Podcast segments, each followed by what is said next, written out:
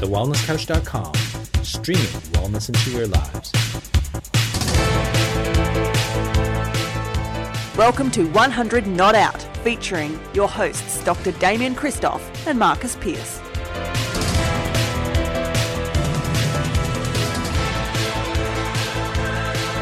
Welcome to 100 Not Out, a weekly show dedicated to helping you master the art of aging well. Marcus Pierce here with you, and as always, I'm joined by one of the country's premier wellness experts. He is the food guru, the chiropractic champion. He is the naturopath, the Naturopath Seat Council from. He is the longevity expert and all-round incredible human being. He is Dr. Damien Christoph. Hello, legend.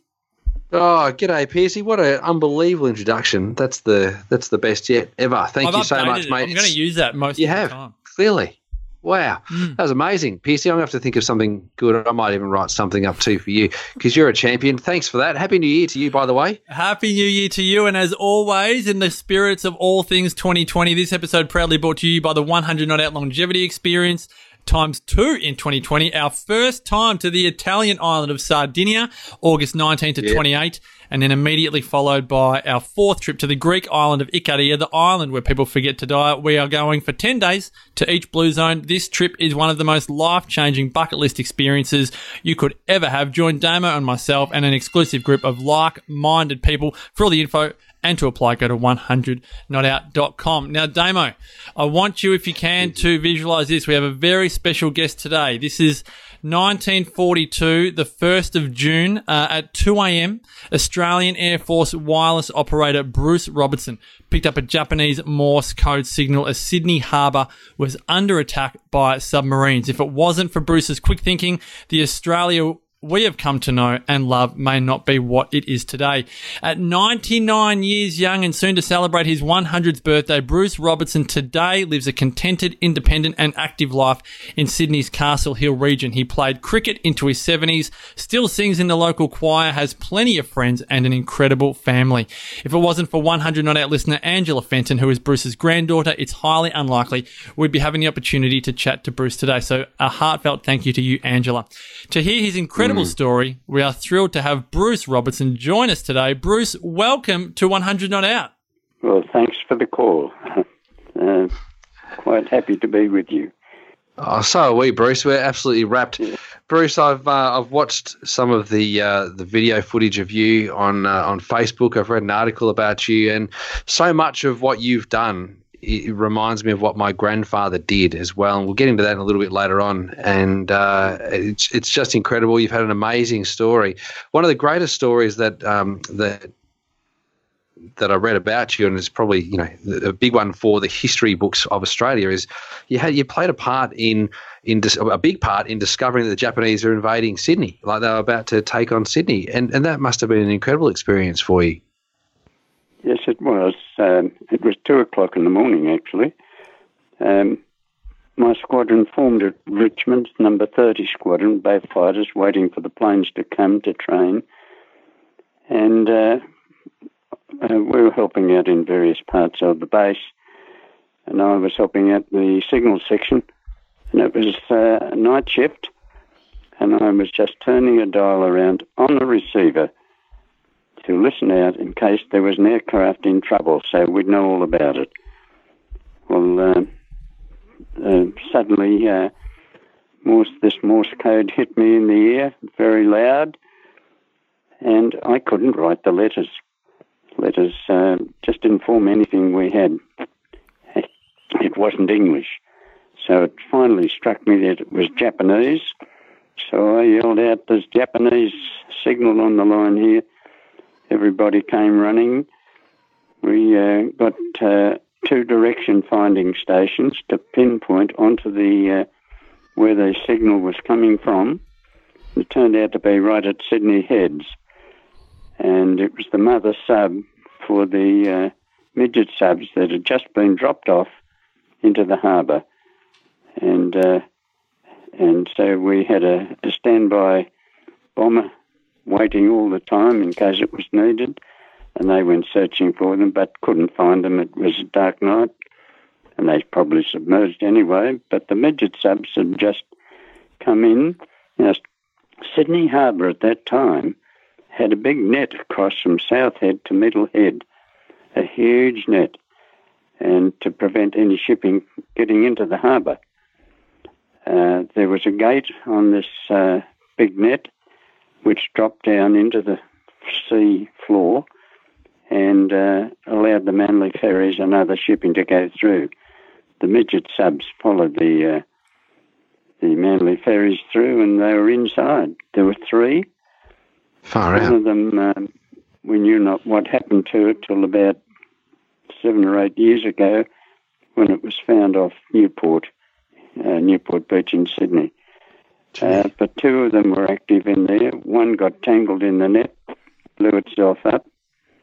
The other one, uh, mid depth charges, the the uh, patrols in the harbour knew it was there. They were dropping depth charges, but they evaded them, lined up near Fort Denison to uh, have a shot at the big American heavy cruiser called the Chicago, which was right across our channel.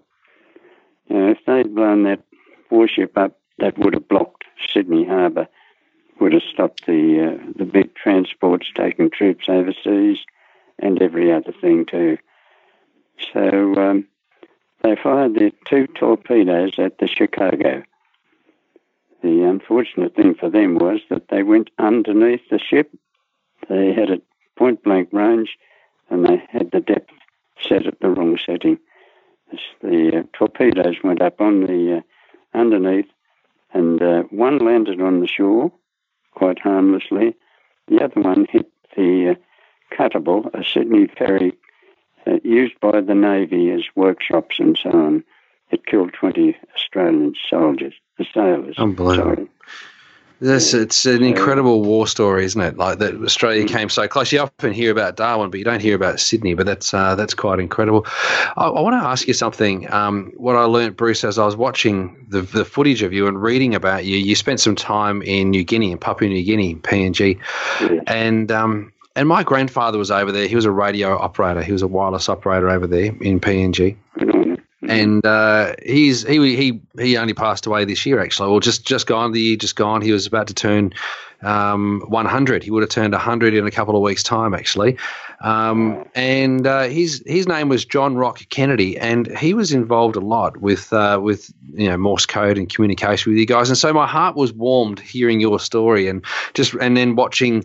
You know, reading the, the text of you in PNG, what was it like in Papua New Guinea? Was that uh, quite incredible over there?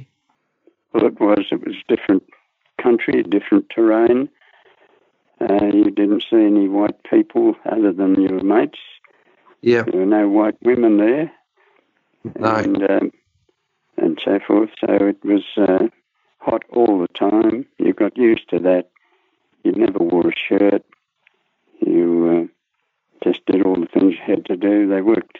There were no buildings, and if aircraft had to be uh, serviced, they'd have to get up in a wing and fix the engines up, etc. But it was roasting hot, so they'd put towels on the uh, wings to uh, and not get burnt to death, sort of thing. Bruce, it's clear you've lived an incredible life. We've interviewed a number of um, war vets on the uh, podcast, a number of Holocaust survivors, a number of people that have lived these great long lives. Um, there does seem to be a pattern, and uh, from what we know of you, that uh, you do seem to you follow this pattern. You're very engaged in your community. Can you can you tell us what you like to do to fill your time? I know you like to sing in the choir. Can you can you share um, a little about the choir and, and what else you like to do to keep yourself active? Yes, the uh, choir is uh, on Monday afternoons. We rehearse and sing all these songs that uh, you would know them all, and uh, we're a group that are uh, pretty ancient. Uh, some of them not quite so ancient, but um, um, we have people with walkers and so on like that, and um, to sing in my village, and then about once a month we go to a village somewhere or other and sing for them and keep them happy, and they all join in, and it's good good for them. Keeps me occupied on Mondays and uh, various other things, and through the week I can help people I play indoor bowls on Friday afternoon, keeps everyone happy. It's a real laughing occasion. And I write things, uh, history and poetic things and various things. I'm occupied all the time. So, Bruce, why, why are you so active? Like so many people your age are not engaged in society. They're in four walls. They're living a sedentary life. They've probably just got the TV on all day. They're not um, engaging with other people. Um, they're they're lonely. They're isolated. They may even be depressed. What? Why is it that you get up and engage in society at 99, almost 100? What is it that, that gets you to do that? Well, uh, I don't want to sit around and just put my feet up and not do nothing and find I'm dead. Uh, it's as simple as that. Keep occupied. Uh, my neighbour and myself, we go to the opera house, we go to operas, we go to ballet, we go to the theatre, and uh, I put on a bit of a dance when we sing other villages and things.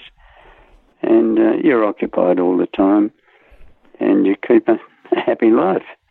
It just uh, goes on day after day. I've got a calendar that's chock a block, of course. I do exercises at uh, the Mole Village at Castle Hill twice a week.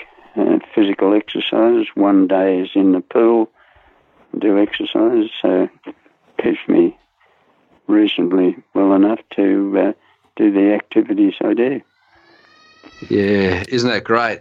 It's uh, that's so good. We've uh, we often uh, talk about the things that it takes to live a long life, and uh, the longer we uh, you know been running this podcast for now six years, the longer we we keep going, the more we're convinced that it's people with a purpose, people who remain engaged, and people who move that seem to live the longest. Not necessarily vegans not necessarily people uh, who only eat meat, um, but people who just kind of live a, a, happy, balanced, fulfilled life. And it sounds like you're living a fulfilled life. Tell us about your family. You've got some grandchildren, you'd have some great grandchildren, I suspect. Do you see them often? Uh, no. Uh, occasionally. But yep. um, they're scattered. Um, Queensland and uh, Tamworth, one grandson in Sydney, and uh, others not too far away. Just recently, I uh, had an invite to go to uh, Newcastle to speak to uh, the employees of a firm and spoke to 200 in an auditorium about uh, walking along the Kokoda track. Their, wow. their boss decided he'd walk the track and said, "This will toughen my staff up." So five five uh, members of his staff every year walk the Kokoda track. Now, I'd been there in the wartime, and uh, they wanted me to talk to them. And um, I, um, uh, I just went up and talked to 200 of them in a big auditorium. I drove up to Newcastle. Mm. Wow. So that's just part of the scenery. Yeah, mm. so so just for listeners to to take that in again, you're in Sydney. You drove up to Newcastle, 99, almost soon to be 100. Spoke to a group of 200 people about your own memories um, in Kokoda. Uh, I think, as you said, Damo, purpose is um, is at the top of the list, and there's no doubt, Bruce, it's a big that, deal that, that you're living yeah. with purpose. Um, Damien did ask you about your family, and you mentioned on a phone call yeah. um, with me the other day that uh, your beautiful wife Beryl um, succumbed to breast cancer ten years ago. Uh, in your own words, she didn't have a wrinkle on her face. Um, you said when we were chatting that you've had to learn, you know, how to live solo. Um, but you did say in that conversation that you you became quite determined to make friends. Can you, for a lot of people out listening that may have difficulty in in making friends and socializing, like what did you do and how did you do it? Because it's something that a lot of people have great difficulty with when I decided to go into a retirement village, and I'm I'm quite independent. I mean, I can get up and do what I like, and and um, drive the car, and I park it here. Everything's okay, but it's um, and you just go on from then. You go on living. Now, there's no doubt about it. I missed my wife certainly, but I knew that that uh, she wouldn't be coming back. I go to a church, so I I know that she went to heavens, and um, so that um, she's okay. So what about me? I'm here. I'm not ready to go yet. I'll get a call one day and I'll be off. But I'm not yet. so I just keep living. right. I just go Right. on. And Yeah. uh, that's the attitude with it. And I've got wonderful friends all over the place. Uh, people ring me. I speak to school children every now and again. They they don't want to let you go. They want to know what it was like when you were a boy.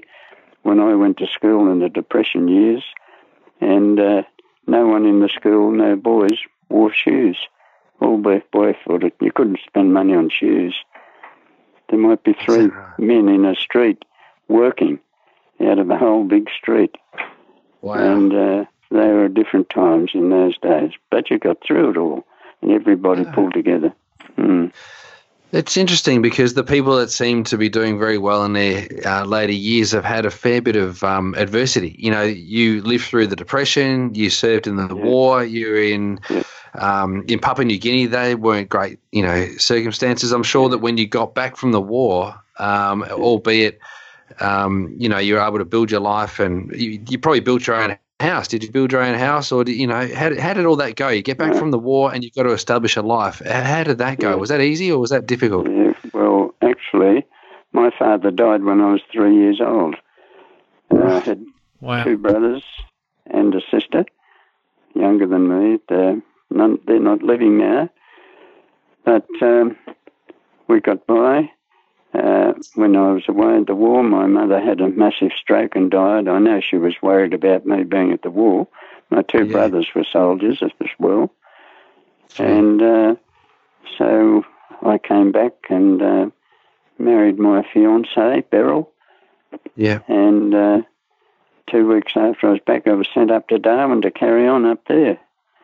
So uh, Darwin just bombed to pieces. There were no buildings left in Darwin. It was uh, it's, a wonder the Japanese didn't follow on and come into Australia from from that bombing of Darwin. So, did you find out your mum had died whilst you were away at the war? Yeah. Yes, yes. I couldn't come back.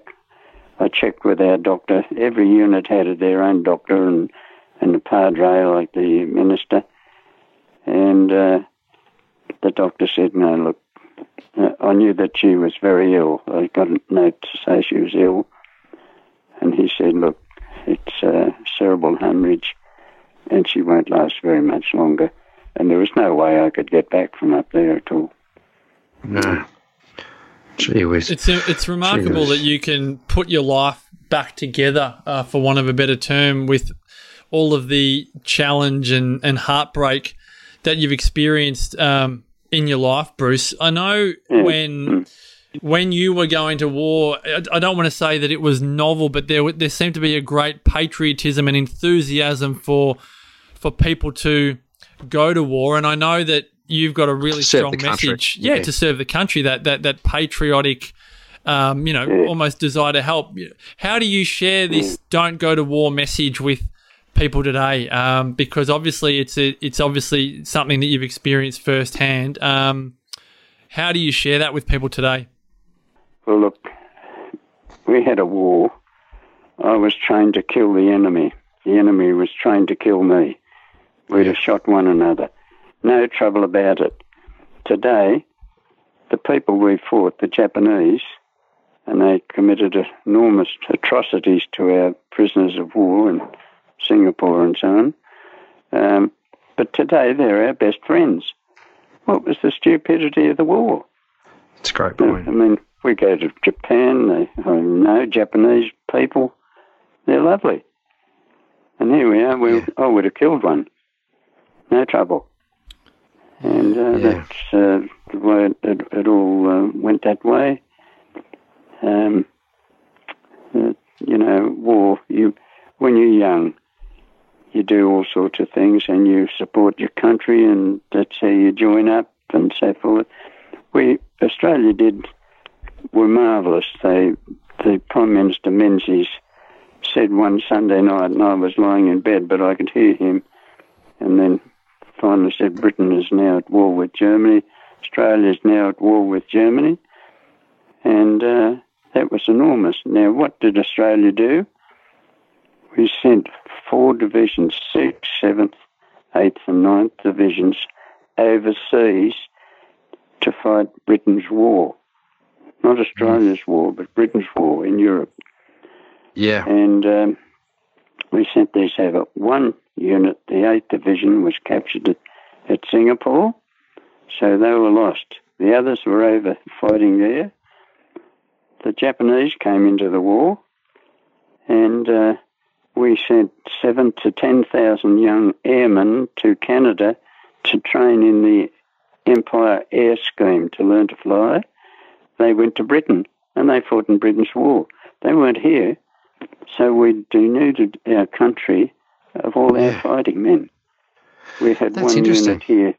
The Armoured Corps was the only one left, and I've written about this and uh, just say what were the authorities thinking about. They left us high and dry, and the Japs were on our doorstep. They were at, um, at Lae, Madang. They had taken those places, and Australia was in their sights somewhere along the line. And our, all our troops were overseas. We had two Air Force squad, squadrons who were uh, active, but that's all we had.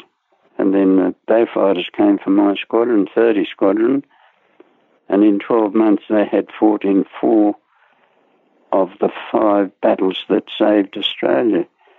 Uh, and it was enormous, and uh, this young Air Force squadron had the highest accolades of any unit in our Air Force here. And uh, they've named a base at East Sale in Victoria 30 Squadron, City of East Sale. That was my squadron, 30 Squadron. They did such wonderful things, especially in the Battle of the Bismarck Sea. They destroyed uh, 12 out of 16 ships, a whole army of men heading for Lae. And um, an Australian masterminded the whole thing. It's a wonderful story. Nobody knows about it. But uh, it saved Australia. Hmm. No, you really don't. As you, I'm, as I'm you, sorry I got. I'm sorry I got back into war talk. No, that's all right. It's a fascinating story because you hear about it as being a world war, but you don't hear about it as being Britain's war. But uh, Yeah, Australia, Australia was high and dry. We were Yeah. wonderful. The people were wonderful here. It was terrifying for them because there was no one here to protect them. The Americans came. They came later. Hmm. Mm, wow, that's incredible. Uh, the the other thing that we see with people who are doing well in their old age, um, and it's fair to say that you are in your old age these days, Bruce, even though you sound so young. I can't and you- argue. I can't argue with that. You're almost 100. You're almost 100. You're almost about to raise your bat, which is fantastic. Well, I, I Um, played cricket till I was 70, but I can't now. did you ever did you ever make 100 when you played cricket? No, I made um, I made seventies and eighties, and I just didn't want to go on. I just enjoyed it all, and didn't worry me about going for a hundred.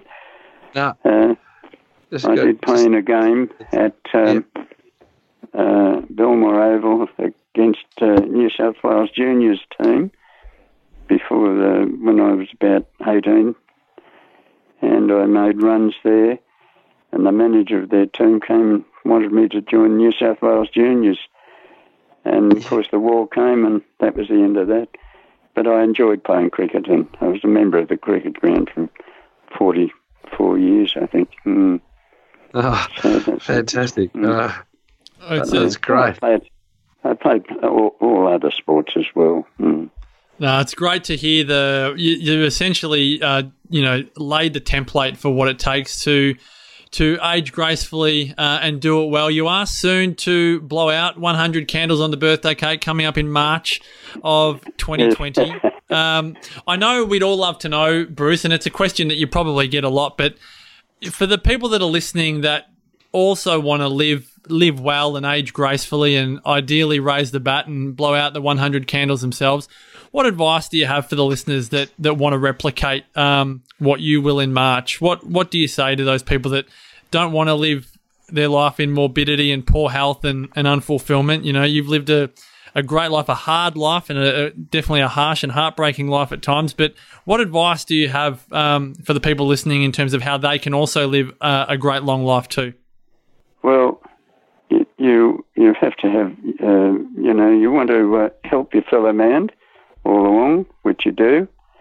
And I've had sicknesses. I had dengue fever in New Guinea. Uh, I've had appendicitis and a couple of other things. But you overcome those and you just go on just the same. And you have your great friends. Uh, I also go to a church, um, and I've got great friends there. Not that's not for everybody, but it works for me okay. And uh, um, associate, don't chop out the things that you know that you can do or you want to do. You think you want to see something there, go and see it. Go and do it.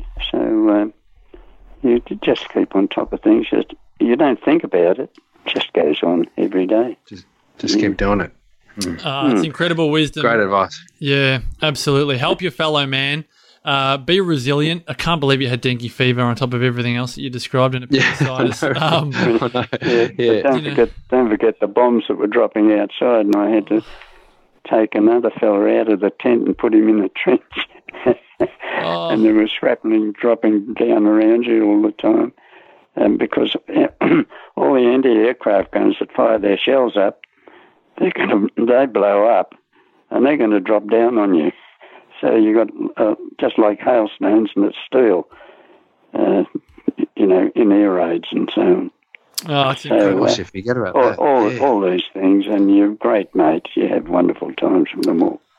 Um, oh, I- can I ask you one final question before we wrap it up? Um, this is one I just I, would I'd love to know the answer to.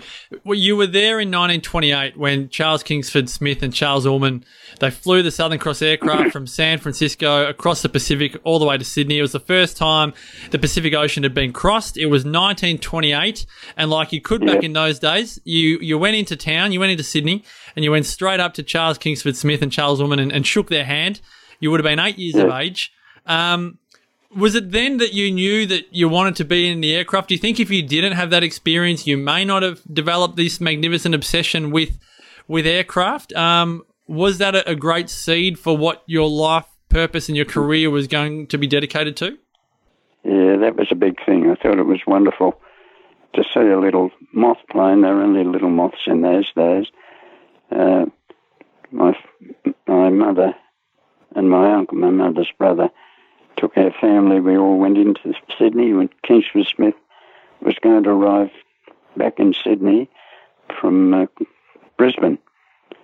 They when they flew the Pacific, uh, they hit the coast at Ballina on New South Wales north coast landed at Brisbane, and then the next day came to Sydney.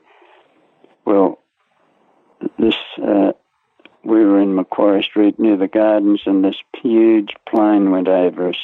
We'd never seen anything like it. The Southern Cross, which is quite small in today's today's uh, conditions, and the little moths flying around it. Uh, they landed at Mascot, which was uh, just grass paddocks and uh, came into the city in a, an open car, so people could call to them all the way in. Came to Martin Place to the Hotel Australia, which was a wonderful landmark for Australia, and uh, there were thousands around the entrance. I'm not kidding, thousands. Now my mother said, "We'll never see them here. Let's go to the other side of the road." She was the brainy one. And uh, we went to the other side of the road. There were six of us. And down the car came down Martin Place to the Australia, much cheering. The car stopped outside the entrance. My mother said, Let's go. And over we went to the car.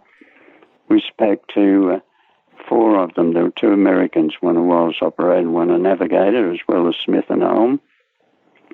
And uh, we shook hands with them all, spoke to them and oblivious to all these thousands of people around.